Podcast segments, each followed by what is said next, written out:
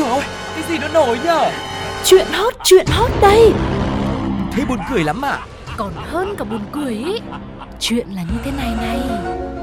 Ui sao bí hiểm thế? Thế rốt cuộc là vì sao? Như thế nào? Nghe đi rồi biết. Nóng bỏng tai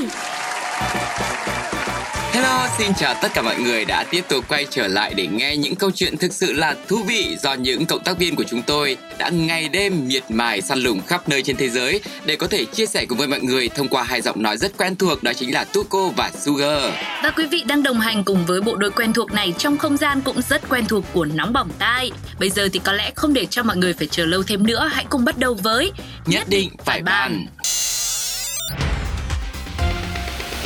Nhất định phải ban Thời gian không chỉ là liều thuốc giúp chữa lành nỗi đau mà qua thời gian còn khiến cho người ta trưởng thành hơn. Và không biết là các bạn có còn nhớ không, trước đây Nóng Bỏng Tai đã từng chia sẻ câu chuyện về một học sinh đã đăng ký 122 nguyện vọng vì muốn có cơ hội trở thành thủ khoa của một trường đại học. Thì nay chúng tôi sẽ tiếp tục kể về một câu chuyện ứng tuyển nhưng với phiên bản trưởng thành hơn, phiên bản đã tốt nghiệp, ra trường và đang đi tìm kiếm việc làm. Đó là câu chuyện về một cô gái sau khi tốt nghiệp đại học đã gửi hồ sơ tới tận 825 công ty, tham gia 30 cuộc phỏng vấn. Cô gái này học đại học chuyên ngành viết quảng cáo và lập kế hoạch. Cô đã kiên trì nộp hồ sơ tới hàng trăm công ty nhưng không hiểu lý do sao mà chỉ có 30 công ty gọi đi phỏng vấn mà thôi. Không chỉ như thế, có những công ty chấp nhận cô ấy vào làm nhưng không phải ở một vị trí nhân viên mà là vị trí thực tập sinh, thậm chí còn không có lương và cũng không có cơ hội lên làm chính thức. Điều này đã khiến cho cô gái vô cùng bức xúc. Quá bất lực về tình hình công việc của mình, cho nên cô gái đã quay lại video bật khóc nức nở và chia sẻ lên trên mạng. Cô vừa khóc vừa than thở rằng không phải người lớn đều nói là học đại học xong thì sẽ có công việc tử tế hay sao. Nhưng thực tế với cô lại hoàn toàn ngược lại. Thậm chí cô còn bất lực, vừa khóc vừa nói rằng học đại học còn có ý nghĩa gì cơ chứ. Khi chia sẻ sâu hơn về bản thân trước cộng đồng mạng thì cô gái này cũng nói các kiến thức chuyên ngành cô đều học mỗi thứ một chút nhưng không chuyên sâu ở mảng nào. Cô cho biết thêm các kiến thức được học quá nặng về lý thuyết, khó áp dụng trong thực tiễn. Cho đến khi ra trường, cô mới bắt đầu đi tìm việc nên kinh nghiệm gần như là bằng không có lẽ câu chuyện này của cô gái này nó cũng rất là bình thường và cũng Ừ. rất là nhiều người đang trong cái tình huống như thế. Bởi vì ờ, đương nhiên là ai cũng phải ra trường rồi mới bắt đầu đi tìm việc cho nên nếu mà nói về kinh nghiệm gần như bằng không thì cũng có rất nhiều người cũng y chang như vậy. Nhưng mình chỉ băn khoăn ở một chỗ là tính ra thì cô này cô là cô cũng cũng không khá là cố gắng đấy Ừ. tức là bởi vì không phải là ai cũng có đầy đủ cái cái khả năng mà ừm, gửi hồ sơ của mình đến tận 820 mấy công ty là gần một ngàn công ty đâu Đúng tức là rồi. về cái mặt là cố gắng gửi đi thì thì nếu mà được hay là cô này cô ấy thử khai thác về sang cái hướng là ờ, delivery À, nhà phân phối cung cấp. Vâng. chuyển phát đi Thì có thể là thông qua cái trường hợp này thì cô có thể thất bại ở 825 công ty này nhưng Ừ. lại tìm ra được một cái thế mạnh của mình trong một trường hợp khác. Và Ừ. ngoài ra thì cái chuyên ngành của cô cũng là lập kế hoạch thì mình nghĩ à hay là cô ấy đang thử cái khả năng lập kế hoạch của mình làm sao để có thể chinh phục được càng nhiều công ty càng tốt và cái Ừ. việc mà cô ấy nộp nhiều không phải là bởi vì cô ấy sợ rớt nhiều nên nộp nhiều mà là cô ấy chủ đích làm như thế nhưng mà hóa ra sự thật cũng là bởi vì cô ấy chưa có kinh nghiệm cho nên là chưa thể đáp ứng được những cái yêu cầu của các nhà tuyển dụng. vâng ạ tức là tưởng là mình sẽ nộp nhiều thì Ừ. không phải sợ rất nhiều nhưng mà thế nào mà mình lại rớt thật Ừ. Và Nhưng cuộc mà- sống là để oai oăm như thế.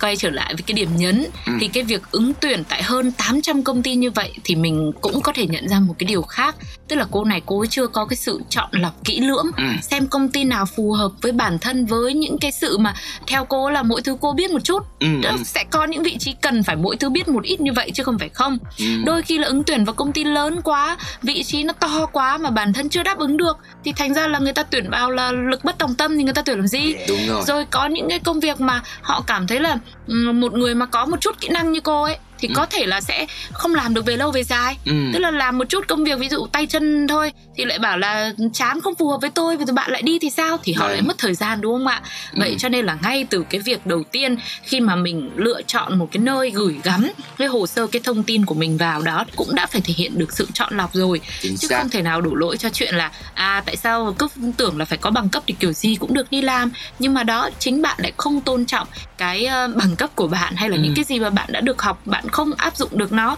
Làm sao mà người ta có thể cảm nhận được rằng là bạn sẽ ứng dụng như thế nào trong công việc và trong công ty của họ đúng không ạ? Đây cũng là một cái điều mà rất nhiều người quan tâm không chỉ là các bạn sinh viên mới ra trường mà các nhà tuyển dụng cũng thế, tức là bên cạnh các bạn ở trong trường học những cái kiến thức về chuyên môn thì phải học thêm nhiều cái kỹ năng khác thì ra Ừ. trường mới có thể đứng vững rồi tìm được vị trí tốt trong cái điều kiện mà công việc rất là cạnh tranh rồi đòi hỏi về thực tế ngày càng cao nữa.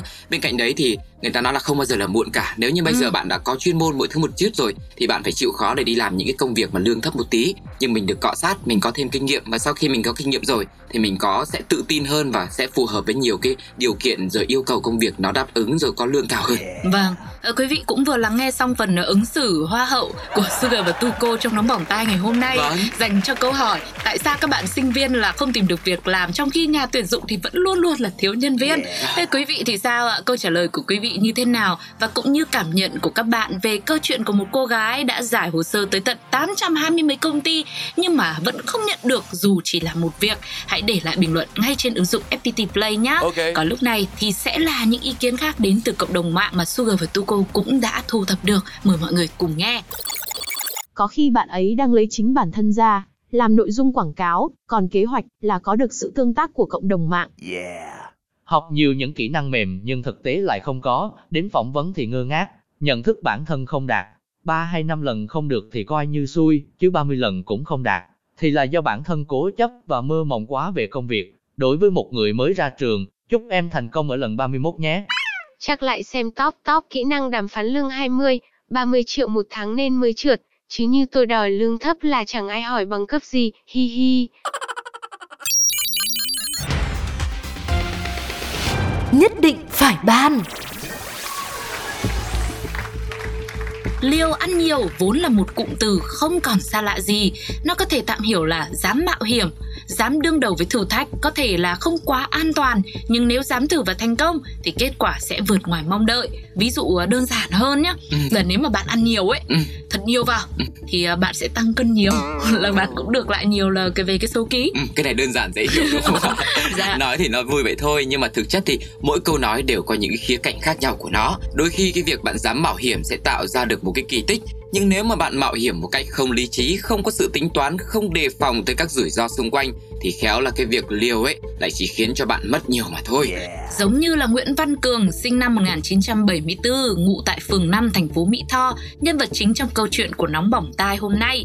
Chẳng biết công việc của Cường là gì, lương lậu bao nhiêu, chỉ biết độ này cuộc sống của Cường không được ổn lắm. Ừm, Đặc biệt về tài chính thì cũng thường xuyên là thiếu thốn. bởi vậy cường đã quyết định đi quanh các tuyến đường ở thành phố không phải là để tìm việc mà là tìm tài sản để trộm cắp đi cả buổi từ sáng tới trưa cường đã đến khu công nghiệp long giang ở huyện tân phước Lúc này Cường lẻn từ cổng sau đi vào bên trong thì phát hiện có bãi dừng đỗ ô tô khách chở công nhân không có người trông coi. Và không chỉ bãi rừng không ai trông mà còn có một chiếc ô tô khách 49 chỗ ngồi cũng không ai ngó nghiêng. Thậm chí trên xe còn ghim sẵn chìa khóa. Ngay lập tức Cường đã nghĩ tới, ừ thì liều ăn nhiều đi. Ừ. Mà nhá, 49 chỗ là số nhiều rồi đấy. Liều thì mình cũng đang có sẵn đây rồi. Kết hợp hai yếu tố này lại, Cường liền lái luôn chiếc ô tô to lớn này đến khu công nghiệp Mỹ Tho tại xã Trung An, thành phố Mỹ Tho, dừng đỗ ở đó để đợi người mua tới để bán. Ừ, tuy nhiên, liều thì liều rồi đấy, nhưng mà chưa kịp ăn nhiều thì Cường đã bị lực lượng chức năng phát hiện, đưa về trụ sở công an huyện Tân Phước làm việc. Qua mở rộng điều tra thì à, người này cũng khai nhận là trước đó đã có trộm ô tô tải tại trạm kinh doanh xăng dầu trên quốc lộ 60 thành phố Mỹ Tho và bán được với giá là 17 triệu đồng. Ừ. Khác với câu chuyện đầu tiên của chúng ta Vâng. là Cường đã có kinh nghiệm rồi. Có kỹ năng.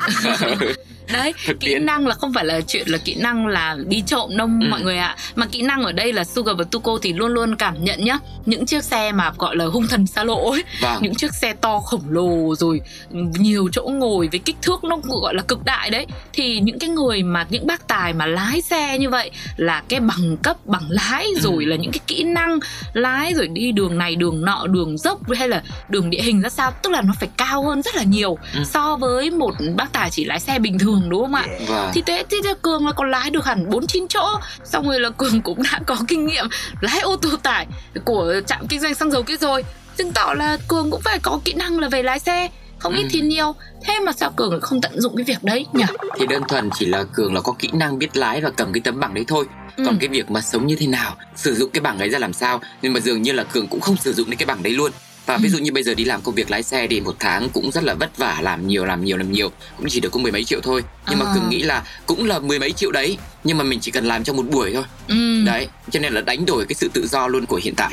Ừ ok được rồi. Có cái bằng lái như vậy rồi. Nhưng mà cũng giống như cô gái ở trong câu chuyện đầu tiên đúng không ạ? Ừ. Mình có bằng cấp đấy nhưng mình lại không có sự lựa chọn làm sao để cho nó phù hợp với bằng cấp của mình. Và rồi từ đó thì đã dẫn đến những cái hậu quả mà không ai mong muốn. Đặc biệt là ờ, chính là những nhân vật chính trong câu chuyện của chúng ta ngày hôm nay. Thế còn quý vị cảm thấy như thế nào với một trường hợp liều ăn nhiều đã trộm là phải trộm xe to giống như Cường thì hãy để lại những bình luận của mình trên ứng dụng FPT Play cho chúng tôi nhé. Còn ngay sau đây sẽ là một vài ý kiến của cộng đồng mạng. Cái ô tô to thế, mà Cường làm như mớ rau, Cường vào Cường trộm, thông minh lắm Cường ơi. Vậy là từ nay, khỏi phải lo túng thiếu, cơm áo gạo tiền nữa, đã có nhà nước lo cho rồi nhé. Mà sao lái được hẳn xe to thế? Chứng tỏ kỹ năng lái xe cũng được đấy. Thế mà không cố gắng làm tài xế, kiếm tiền có phải đỡ khổ hơn không nhỉ? Vừa rồi là hai câu chuyện về hai nhân vật có hai câu hoàn cảnh khác nhau, hai độ tuổi khác nhau, hai bằng cấp khác nhau, hai kinh nghiệm khác nhau, dẫn đến hai số phận khác nhau. Và không biết là mọi người có ý kiến gì, có quan điểm gì về câu chuyện này, hãy để lại bình luận trên ứng dụng FPT Play hoặc là fanpage Pladio để chia sẻ cùng với Tuko và Sugar nhé. Ừ, cũng đừng quên đồng hành cùng với chúng tôi trong những số tiếp theo để cùng nhau lắng nghe thật nhiều những câu chuyện khác nữa. Còn bây giờ, Sugar và Tuko xin chào và hẹn gặp lại. Bye Bye bye. bye.